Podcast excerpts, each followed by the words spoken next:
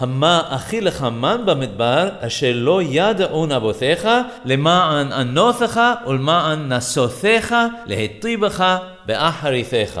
Who feeds you manna in the wilderness, which your forefathers did not know, in order to afflict you and in order to test you, to do good for you at your end. Rabbeinu Bachya writes that all the afflictions, tests, and difficulties that the children of Israel underwent in the wilderness came in order to train them to trust God and to instill in them the emunah, the faith in Him, until it became part of their nature.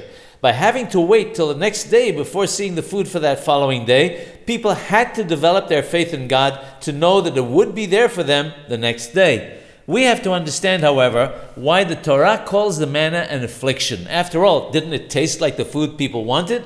Moreover, all they had to do was go and collect it.